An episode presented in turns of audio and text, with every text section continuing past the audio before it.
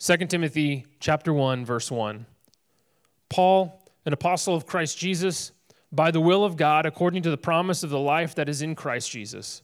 To Timothy, my beloved child, grace, mercy and peace from God the Father and Christ Jesus our Lord. I thank God whom I serve as did my ancestors with a clear conscience. As I remember you constantly in my prayers night and day. As I remember your tears, I long to see you, that I may be filled with joy. I'm reminded of your sincere faith, a faith that dwelt first in your grandmother Lois and your mother Eunice, and now, I am sure, dwells in you as well. For this reason, I remind you fan, to fan into flame the gift of God, which is in you through the laying on of my hands. For God gave us a spirit not of fear but of power and love and self control. This is the word of the Lord.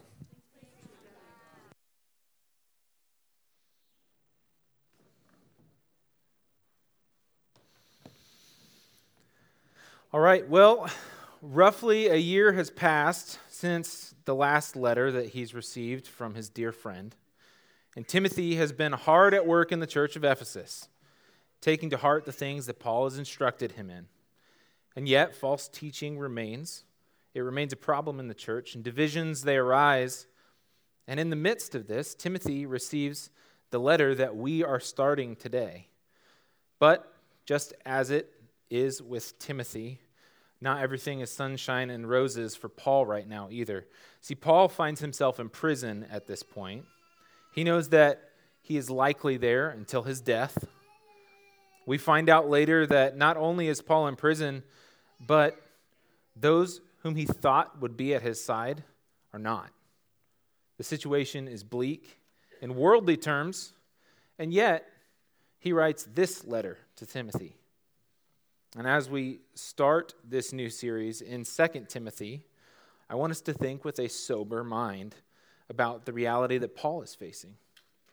It's not a reality that many of us have faced, yet, this is a reality that has been common throughout the church in history.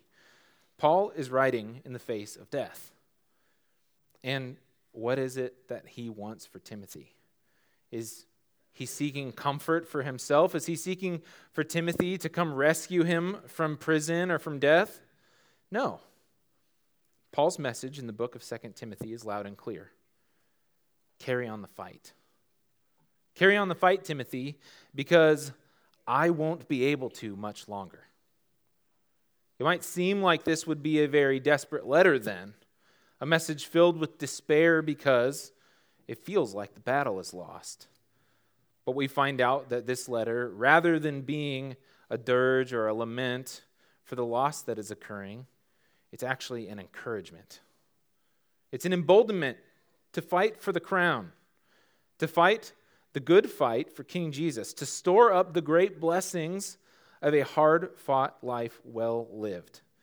To sum up the book in a sentence, we could say that though the gospel work seems lonely, we carry on the fight for the crown of life. In our passage today, we see that Paul offers his first of several ways to do this. We fight for the crown by remembering our spiritual heritage. And Paul communicates this in three different sections here. First, in Paul's relationship with Timothy. If you're taking notes, these are, these are your main headers here. First is Paul's relationship with Timothy. The second place we see is Paul's remembrance of Timothy. And then finally, Paul's reminder to Timothy. So here's the main point of our passage for today. Just like Timothy, our shared faith encourages and sustains us in gospel ministry. I'll say it again because I know it's not on the screen. Our shared faith encourages and sustains us in gospel ministry.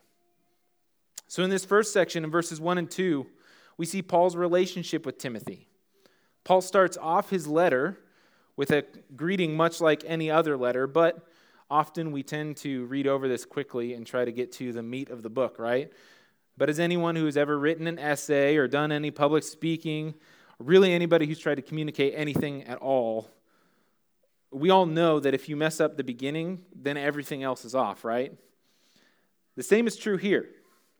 If we skip the opening of this letter, then we miss the foundation of it. We miss not only the foundation, but the tone of the letter. So, how does Paul start then? Well, I will uh, tell you a little story here that will hopefully illustrate uh, this a little bit better. I had an opportunity to actually work through this passage with a group of men a while ago, and there was something that happened and it kind of stood out. This question was asked, and we all said, "Okay, well, who is in this section? These first, you know, seven, these seven verses or so." And we went around and we answered, and everybody said, "Well, there's Paul. Okay, yeah, that's that's pretty good." And Timothy, like, duh, it's Second Timothy. It's in the name of the book, right? Like, he's there.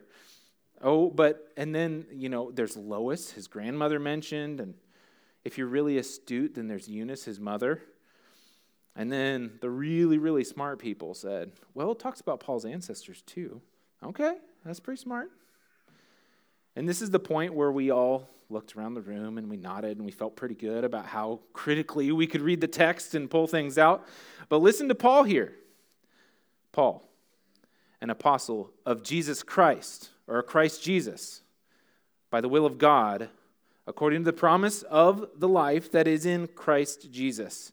To Timothy, my beloved child, grace, mercy, and peace from God the Father and Christ Jesus our Lord. This is just the first two verses of the book. Paul names names seven times, and five of them belong to God, and we all missed it. So, what's the point of this?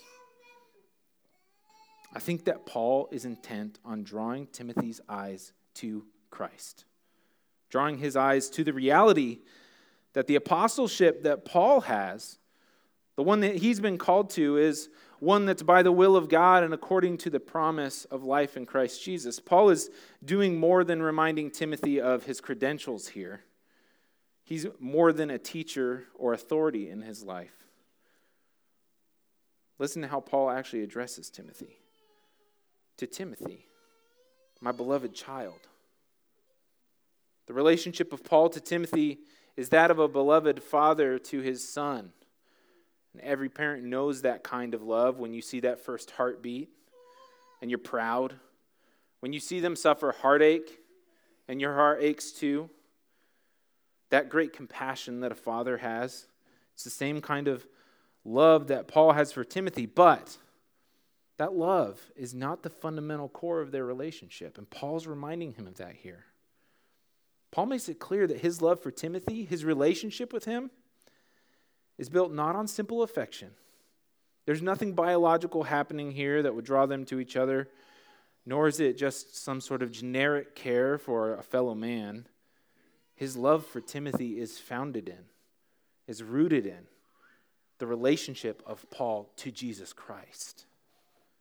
Jesus Christ, who called him on the road to be a disciple and apostle, who turned the Christian hating and persecuting man into the great missionary, apologist, church planner, and writer of the majority of the New Testament. The Jesus who said to this arrogant Jew, You go and tell the Gentiles about me. And now he writes with deep affection to Timothy, born of a Greek father and Jewish mother, a filthy half breed in the mind of the man before Christ, a half breed then, and now to him a son. Friends, this kind of love could not exist without the gospel of Jesus Christ.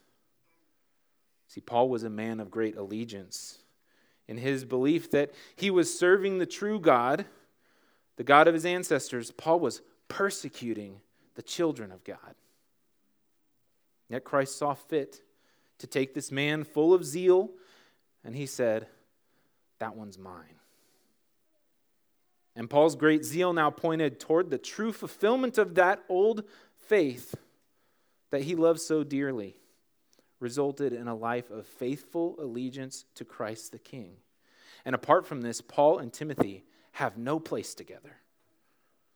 Yet here they gather in the household of faith. And I want you to take great comfort in this. This is the same household of faith that we belong to. So, thinking of his beloved son, Paul continues grace, mercy, and peace Not from Paul, as if he could somehow manifest such things, but from God the Father and Christ Jesus, our Lord. But how can Paul be so confident to extend such great gifts to Timothy in this way? How can a man offer the grace of God or the mercy of God and the peace of God to another man? Well, with confidence. There's no doubt here in his mind. There's no, well, if it be your will, God, then grace and mercy and peace to Timothy. If, if you could do that, please, we'd love that. That's not how he phrases it. But how can this be? Psalm 4 8 says, In peace I will both lie down and sleep. For you alone, O Lord, make me dwell in safety. Luke 2:14 Glory to God in the highest and on earth peace among those whom he has pleased. 2 Corinthians 9 8. And God is able to make all grace abound to you so that having all sufficiency in all things at all times you may abound in every good work. Ephesians 2 4 through 6. But God, being rich in mercy, because of the great love with which He loved us, even when we were dead in our trespasses, made us alive together with Christ. By grace you have been saved, and raised up with Him, and seated us with Him in the heavenly places in Christ Jesus. See, Paul confidently extends grace, mercy, and peace. The grace, mercy, and peace of God, in fact, to Timothy, not because it's Paul's to give, but because it's already extended to Timothy in Christ Jesus. Their shared Lord in their shared faith. Every aspect of the relationship Paul has with Timothy is shot through with gospel realities.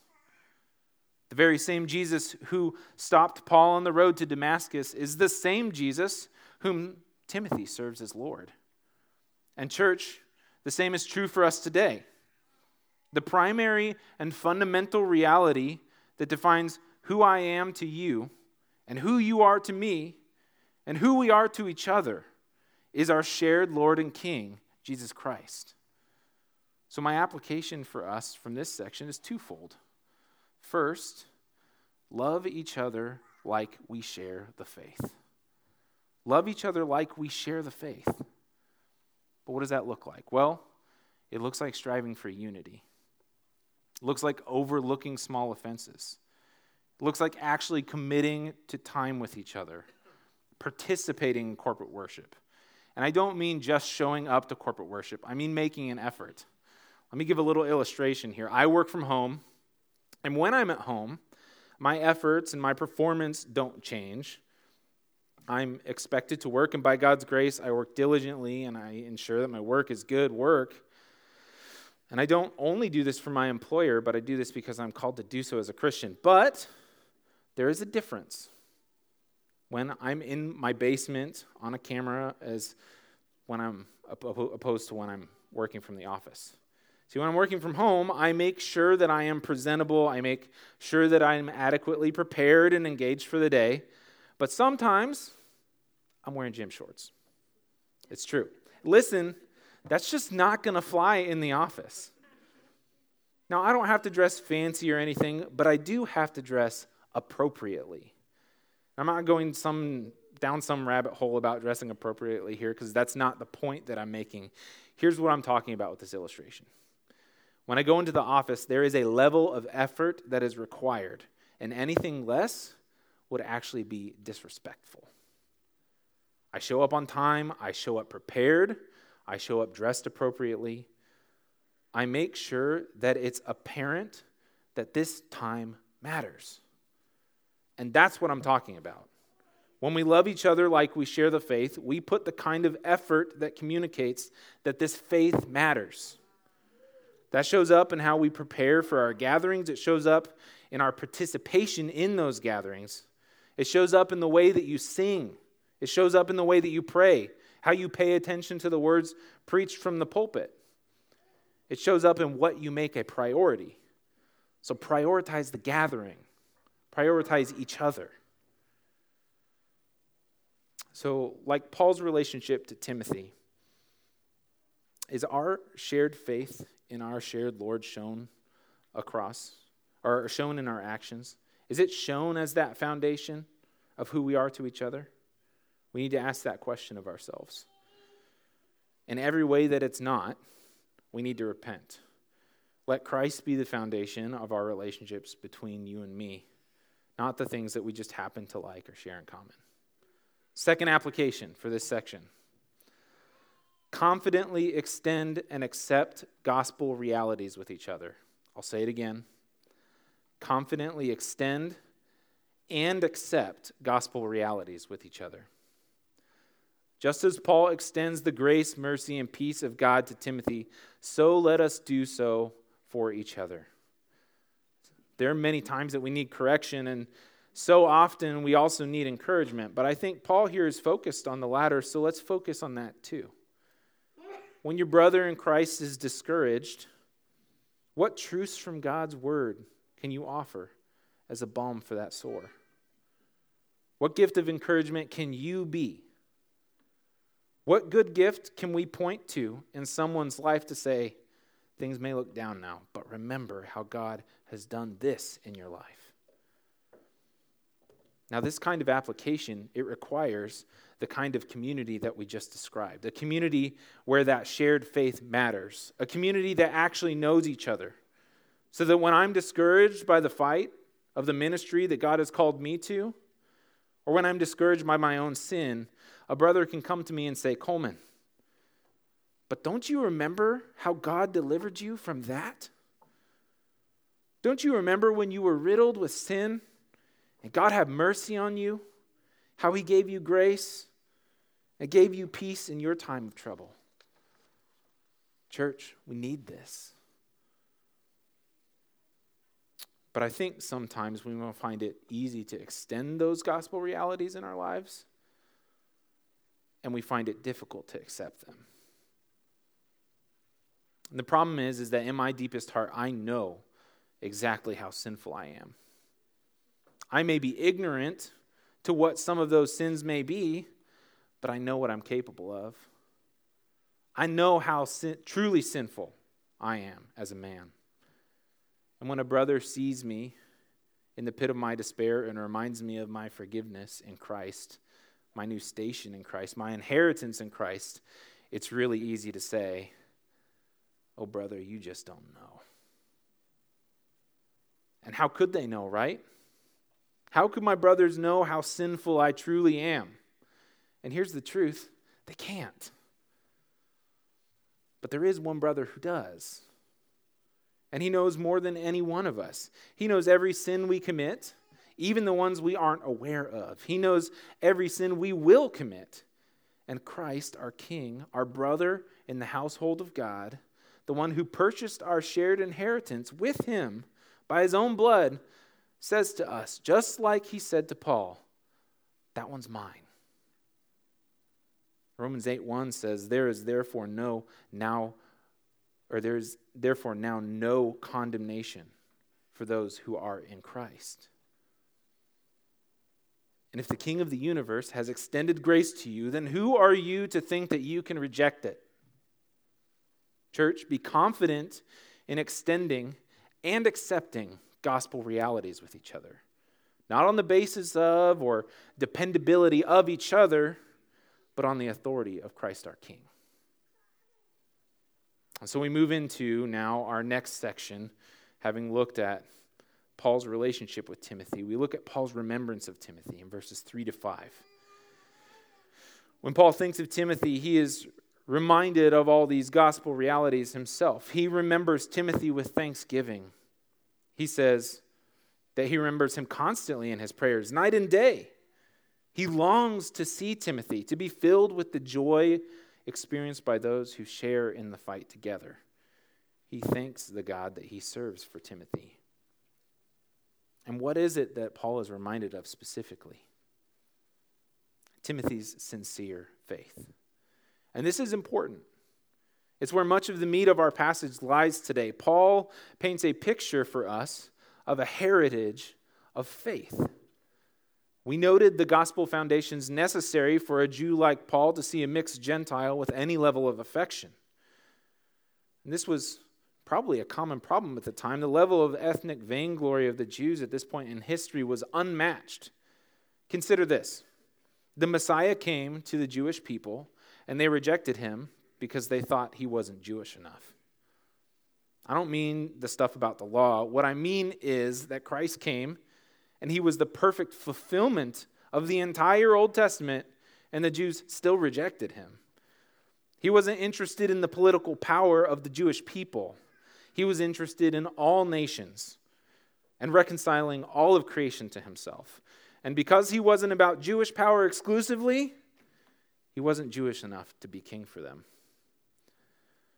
He didn't take his throne the way that they thought he would, so they reject him. But to be clear, it's not a matter of Christ offering himself as king as an option and the Jews rejecting the offer. It's a matter of Christ being king and the Jews rejecting the truth. But hold on a minute. Paul said that he thanks the God whom he serves, as did his ancestors.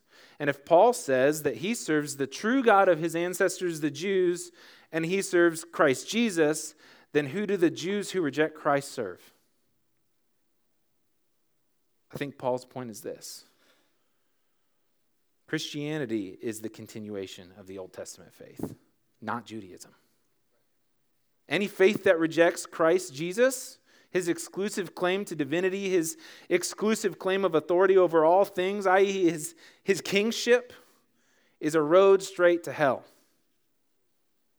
This is what they did when Christ came, it's what they do now. Paul doesn't say, faithful Judaism, but faithful in Christ. This is service to the same God of my ancestors. This is important. What does Paul say to, to Timothy about his faith? Yours is sincere. It's the same thing. You have the real thing, Timothy. Don't worry about your mixed parentage.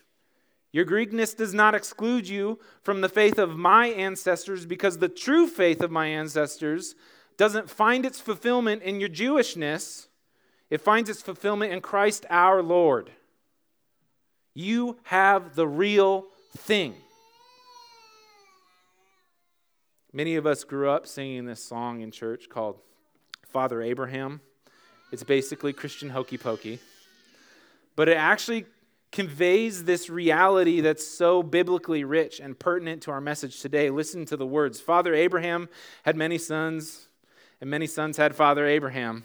Listen, I am one of them, and so are you. So let's just praise the Lord. Amen. Paul affirms this truth in his letter to the Romans. In chapter 4, he explains that it's not those who adhere to the law who are the children of Abraham, it's those who share in the faith of Abraham who are his children. Paul is saying pedigree does not exclude you from the gospel, and Timothy is a great example of that. Many of you come from a home where faith was weak. Many of you come from a home where there was no gospel at all. Your parents may have been actively opposed to Jesus Christ. And yet there is a place for you. If King Jesus has called you, then that background doesn't matter. Sure, it affects your life. Sure, it's going to be really hard for you. You won't know what to do or what to say, how to raise your kids, or anything like that. I understand that, but take hope. Timothy's father wasn't a believer. The brokenness of your heritage doesn't have to define you. And there are many Pauls in the church dying to be a father to you. This is the picture of how the gospel takes the good and natural family order, and, and in the church, it's expanded. We have the opportunity, in the absence of a heritage of faith, to be given a heritage of faith through the body of Christ. Now, with that in mind, Timothy didn't come from a completely broken home. And despite the brokenness of Timothy's unbelieving father, which is of most vital role in the life of every child, we also have this beautiful example of the intended generational faith that is expected by those who have true faith. And I say that generational faith is expected because I believe that is true. Exceptions to this rule do exist. Let me tell you, they are heartbreaking. I don't say that just to pay lip service to the exceptions of generational faith. When I say exceptions exist, I see faces. It's people I know and people I love. And the exceptions are some of the deepest pain we can experience. But we don't let our experience dictate Scripture. And Scripture speaks not a bleak word for faithful homes, but a hopeful word. Acts 2 38 and 39 says, And Peter said to them, Repent and be baptized, every one of you, in the name of Jesus Christ, for the forgiveness of your sins, and you will receive the gift of the Holy Spirit. Listen, for the promises for you and for your children, and for all who are far off, everyone whom the Lord our God calls to himself. Proverbs 22 6 says, Train up a child in the way he should go. Even when he is old, he will not depart from it. Deuteronomy 6 4 through 7. Hear, O Israel, the Lord our God, the Lord is one. You shall love the Lord your God with all your heart and with all your soul and with all your might. And these words that I command you today shall be on your heart. You shall teach them diligently to your children, and shall talk of them when you sit in your house, and when you walk by the way, and when you lie down, and when you rise. Deuteronomy 32 12. Assemble the people, men, women, and little ones, and the sojourner within your towns, that they may hear and learn to fear the Lord your God, and be careful to do all the words of his, this law. One more, Joshua 24, 15. And if it is evil in your eyes to serve the Lord, choose this day whom you will serve, whether the gods of your fathers or the gods your fathers served in the region beyond the river, or the gods of the Amorites in whose land you dwell. But as for me and my house, we will serve the Lord. The Bible expects generational faith. We cannot let the reality of the painful exceptions deter us from righteously and joyfully pursuing it. Paul says, I am reminded of your sincere faith. Listen, a faith that dwelt first in your grandmother Lois and your mother Eunice, and now I am sure dwells in you as well. That faith, the faith of Paul's ancestors, the faith, it's the faith of Paul. It's the faith of Grandma Lois. It's the faith of Eunice. It's the faith of Timothy. And all of that is the true faith. It's the same faith as me and you. And I pray to God Almighty that it is the faith of my children, my grandchildren, and their children. Deuteronomy 7 9 says, Know therefore that the Lord your God is God, the faithful God, who keeps covenant and steadfast love with those who love him and keep his commandments to a thousand generations. Church, we have hope for our kids. Don't let the exceptions or theological presuppositions keep you from embracing this reality. A heritage of faith is not a lie, it is a promise. That reality may look different than we expect, but it is true. So, the applications we have here, it's specific in, in specific ways for a few different people. First, I want to talk to parents. For you, here's my application have a faith worth desiring.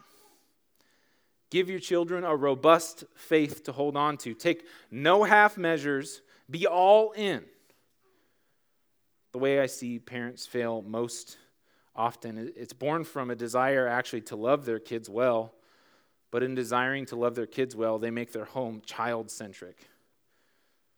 It's a place where wanting, making the wants of the kids the center, they feel like they have the need to give their children all these different opportunities. And that becomes the focus of the home. Listen, I'm going to give specific examples here.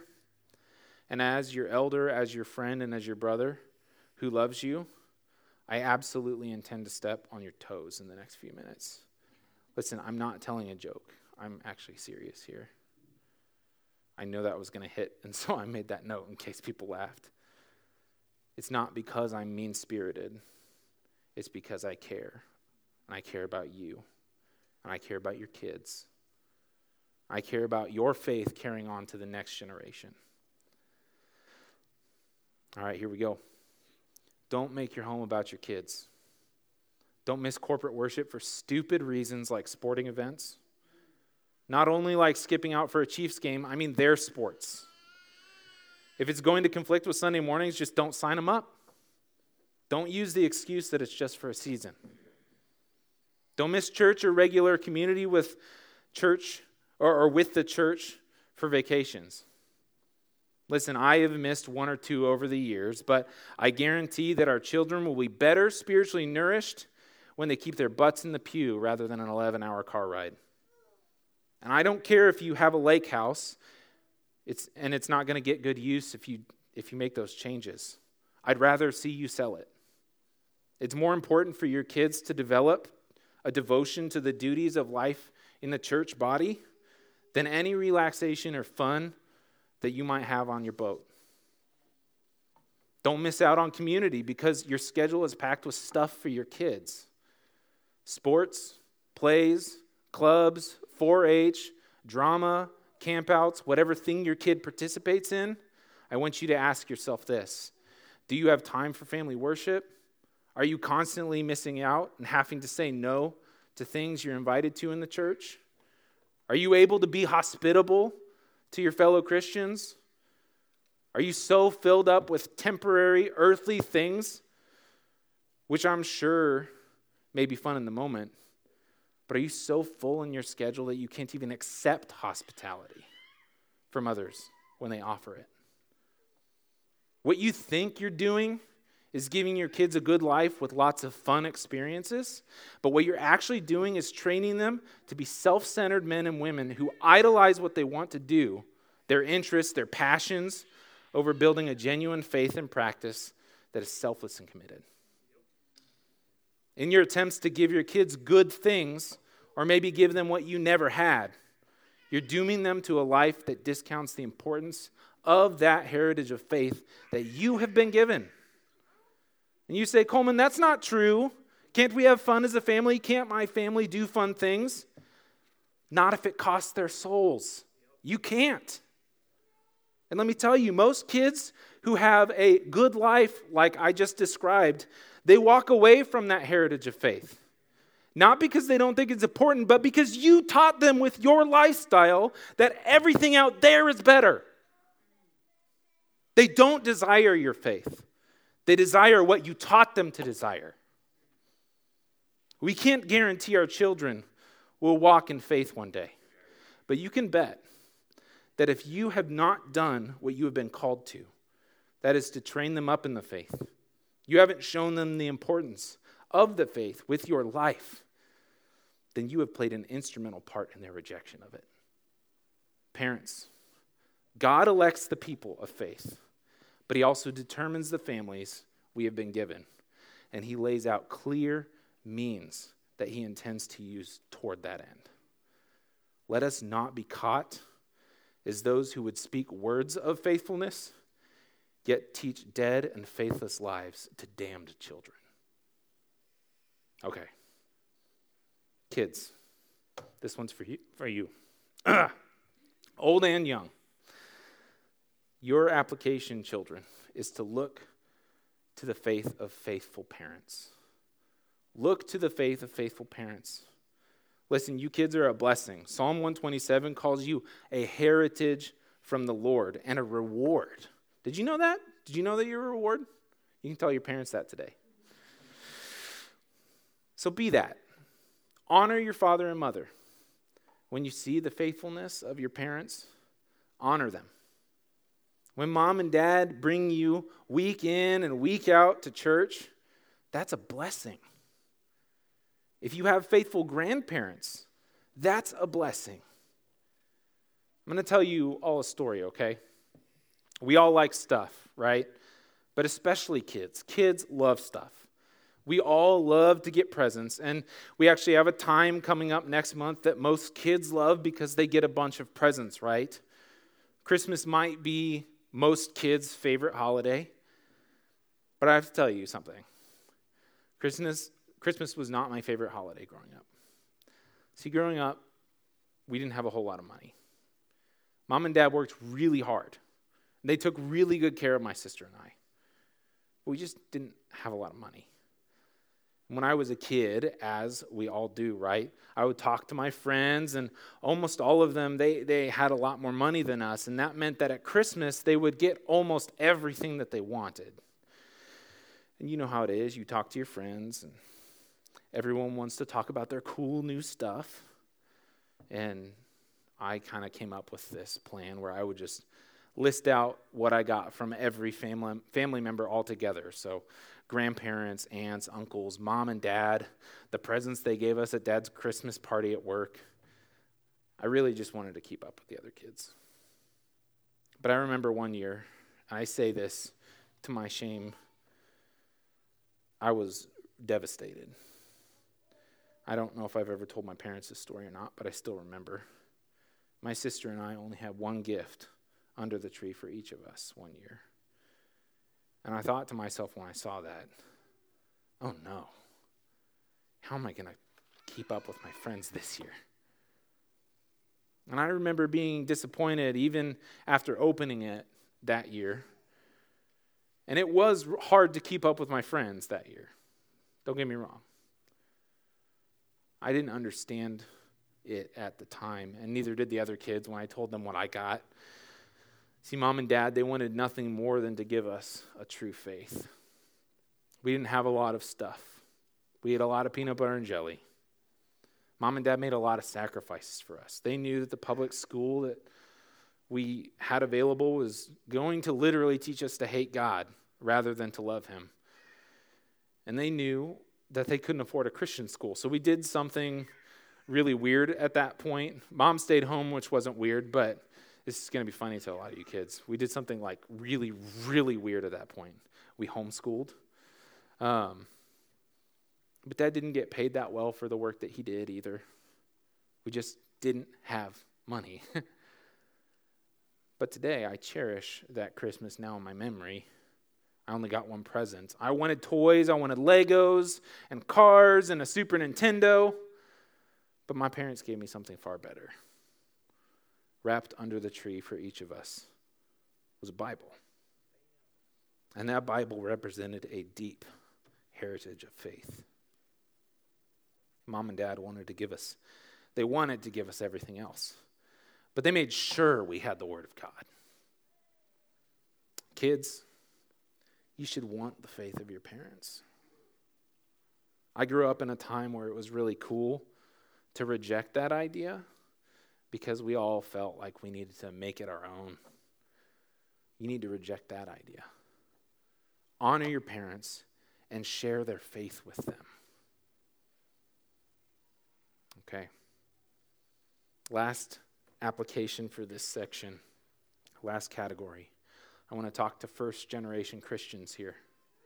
Here's my application for you create a new heritage. Listen, you have a disadvantage. You do still have a responsibility, though.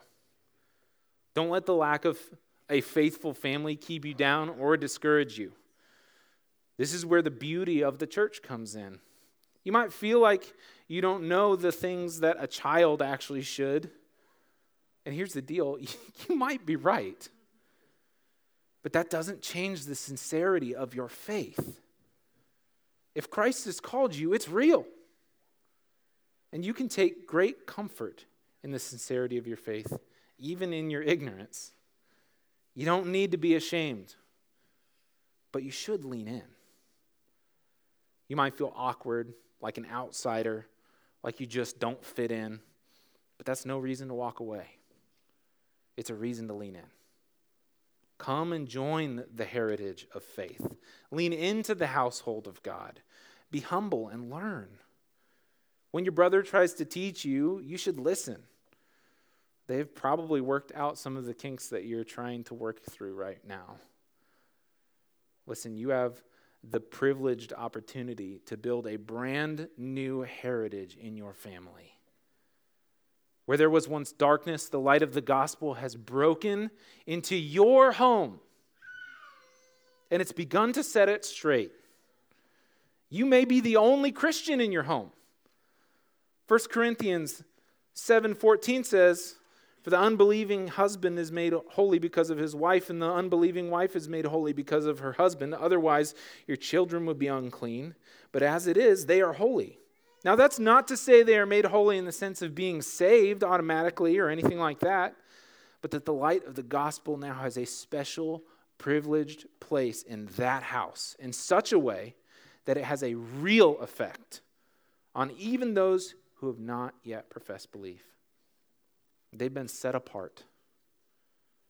What a great honor you have to be the bringer of that gospel light. So lean into God's word, build a heritage of faith. Start with your home, lean on your church, commit yourself to the Lord. Now we move into the last section of our passage as Paul reminds Timothy of something in verses 6 to 7. Here at the end of our passage, it's the end of Paul's greeting.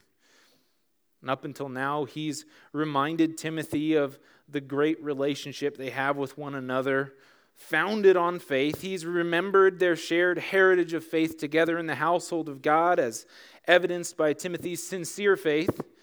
And now, with this in view, Paul gets to his purpose. For this reason, I remind you to fan into flame the gift of God which is in you through the laying on of my hands. Timothy was set apart for a specific work. Though he has a shared heritage of faith, he, like each of us, is called to play a specific part.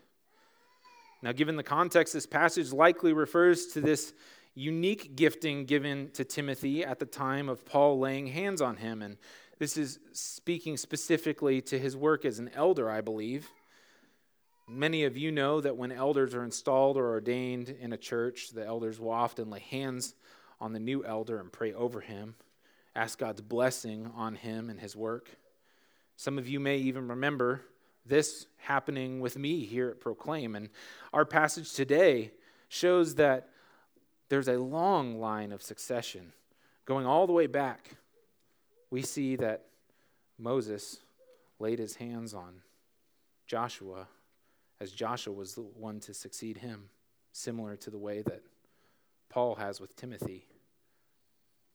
With that context, I want you to see that much of this section and much of the book of 2 Timothy is aimed squarely at gospel ministers or elders. However, this doesn't mean that there's no relevance or application for others. All scripture is profitable in many ways. So while Timothy may have a specific application here, there are principles that undergird these passages for everyone. Paul is encouraging Timothy to fan into flame, or to fan the flame, rather, the gift that God has given him. This is not just a generic gospel flame he's talking about. Yes, it is true that we should fan the flames of the gospel in our lives, but this is specific to his gifting to the specific works that God has prepared beforehand for Timothy. And Timothy needs that encouragement right now because, frankly, ministry is hard. The calling that Timothy has on his life is weighty. Paul takes in or talks in multiple places in his last letter to Timothy about the weight of eldership. So Paul is writing to encourage Timothy in light of all that weight. Fan the flame, Timothy.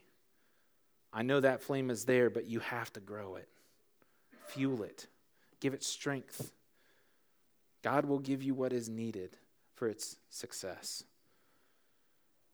this is a great call to all of us men who bear the same calling of Timothy.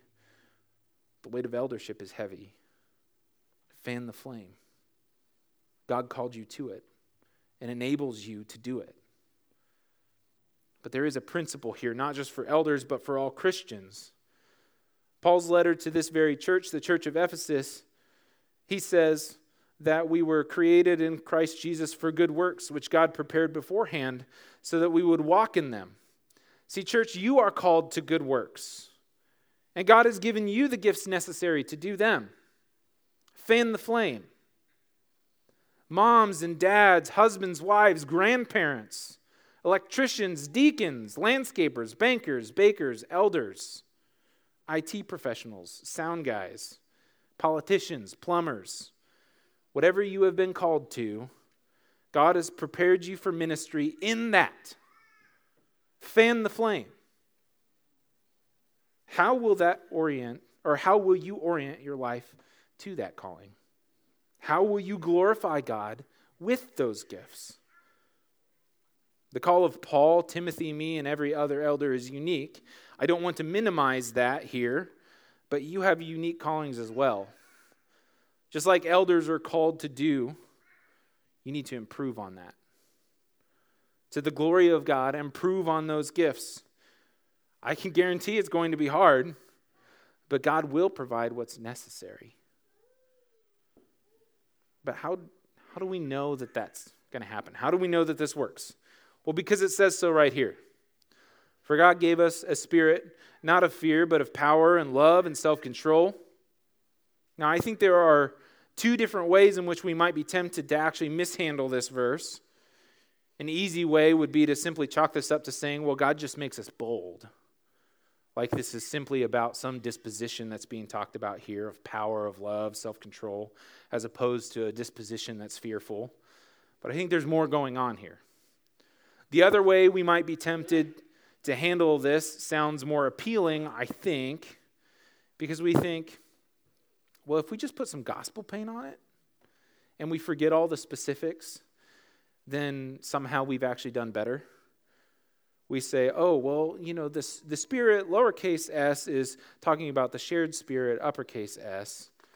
And this kind of just kicks everything into some upper story of reality that doesn't actually have much for us to do. So, what is it? Well, I think it's kind of a little bit of neither and a little bit of both. And I know that that sounds confusing. It was in preparation, but let me try to explain. In some sense, the shared Holy Spirit that indwells all believers in this heritage of faith, in this view, it has real effects on our lives. The Holy Spirit, it doesn't imbue, in this case, his ministers with cowardice, but rather the Holy Spirit gives them power and love and self control. See, no man on his own possesses the disposition necessary, the firmness, the fidelity to complete the task given him as an elder. Yet, by the Holy Spirit, a man has been given this very thing empowered for the ministry he is called to.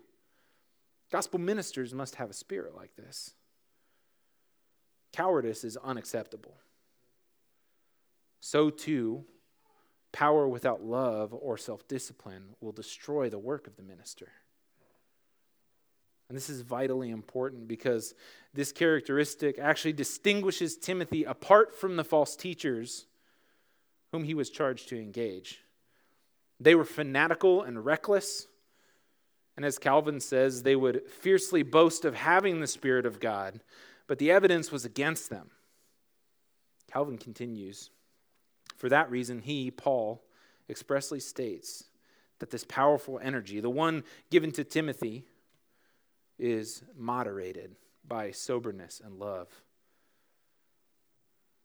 So Paul is saying to Timothy, fan the flame, Timothy make it white hot. But listen, it's the minister's job to be a furnace for the shaping of the people of God, not a forest fire. And principally, that same Holy Spirit in every believer provides the kind of fighting spirit for the good works to which you have been called. Not many of you are called to be an elder, but God has called you to some form of ministry in your life to your spouse, your kids, your neighbor, your lifting buddy, your coworkers, maybe your estranged family. Whatever it is, as Timothy is called to fan his flame, so you should fan the flame in your life. Do not live in a spirit of fear, rather, fear God and serve him joyfully. We are all called to gospel work. Timothy's job in that might be different than yours but every one of us bears a weight in the fight for the crown. My encouragement to you today is to fan that flame. Remember the source of the flame. Remember it and look to the spiritual heritage which you have been given or that which you've been made a part of. Remember the gospel ministry you have been called to might be difficult, but just like Timothy, our shared faith encourages and sustains us in gospel ministry. Let's pray.